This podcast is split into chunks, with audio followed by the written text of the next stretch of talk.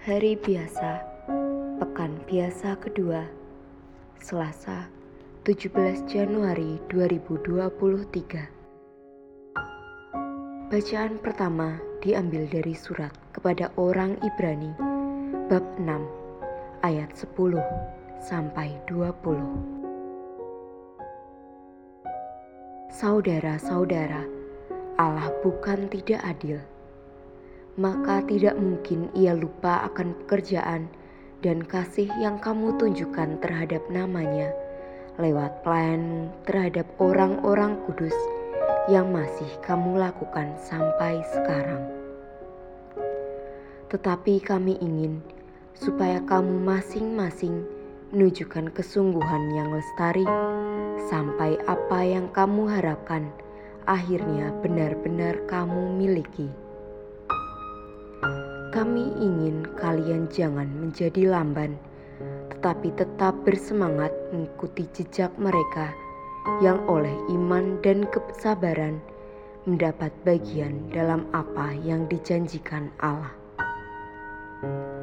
Ketika Allah memberikan janjinya kepada Abraham, ia bersumpah demi dirinya sendiri, karena tidak ada orang yang lebih tinggi daripadanya.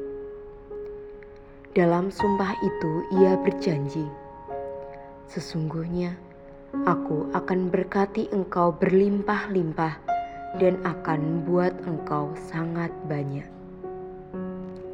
Abraham menanti dengan sabar dan dengan demikian ia memperoleh apa yang dijanjikan kepadanya. Kalau orang bersumpah, ia bersumpah demi orang yang lebih tinggi dan baginya sumpah itu menjadi suatu pengukuhan yang mengakhiri segala kesangsian.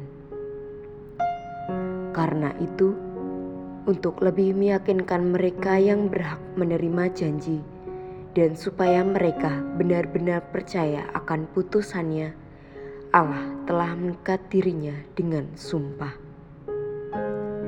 Kedua kenyataan ini, janji dan sumpah tidak berubah-ubah, dan tentang ini Allah tidak mungkin berdusta. Jadi, maksud Allah mengikat janji dengan sumpah ialah supaya kita mencari perlindungan, beroleh dorongan yang kuat bahwa kita akan menjangkau pengharapan yang terletak di depan kita. Pengharapan itu adalah sauh yang kuat dan aman bagi jiwa kita. Sauh yang telah dilabuhkan sampai ke belakang tabir, di mana Yesus telah masuk sebagai perintis bagi kita, yakni ketika ia menurut tata imamat Melkisedek menjadi imam agung untuk selama-lamanya. Demikianlah sabda Tuhan.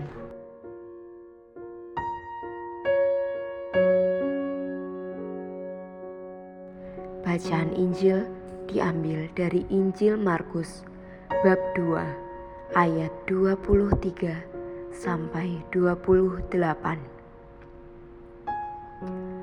Pada suatu hari Sabat, Yesus berjalan di ladang gandum dan sementara berjalan murid-muridnya memetik bulir gandum.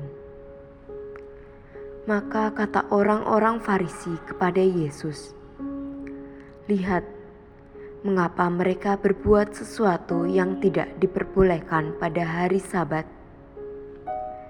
Jawab Yesus kepada mereka, "Belum pernahkah kamu baca apa yang dilakukan Daud ketika ia dan para pengiringnya kekurangan dan kelaparan?" Tidakkah ia masuk ke dalam rumah Allah waktu Abiatar menjabat sebagai imam agung, lalu makan roti sajian yang tidak diboleh dimakan kecuali oleh imam-imam dan memberikannya kepada pengikut-pengikutnya? Lalu kata Yesus kepada mereka, "Hari Sabat diadakan untuk manusia dan bukan manusia untuk hari Sabat. Jadi, Anak Manusia adalah Tuhan juga atas hari Sabat. Demikianlah sabda Tuhan.